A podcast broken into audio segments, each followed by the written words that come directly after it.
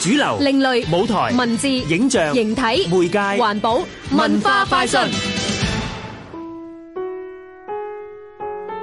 美國編劇家格內創作咗一個舞台劇嘅劇本《Love Letters》情書。情書喺一九八八年喺美國紐約首演，到今日已經成為一出經典雙人劇，而且仲曾經獲得普立茲獎提名。最近香港影視劇團決定將呢一出百老匯經典搬上香港舞台，聽聽導演張敏儀介紹啊！咁其實故事咧就係講一男一女啦，佢哋由二年班嘅時候，就即係五六歲嘅時候認識，因為當時係三十年代啦，佢哋會寫信啦，咁一路寫信就寫到去五十幾歲、六十歲，咁成個舞台劇個故事咧就係講呢兩個人互相寫信，就將佢哋幾十年來嘅友誼啊、愛情啊，就喺信裏邊度透露出嚟嘅。咁呢個舞台劇就係透過佢哋嘅情書咧，喺我哋面前啊，睇到佢哋嘅關係啊，點樣去改變啊，友誼變成戀人啊，全部都喺書信裏邊見到嘅。喺資訊科技發達嘅年代，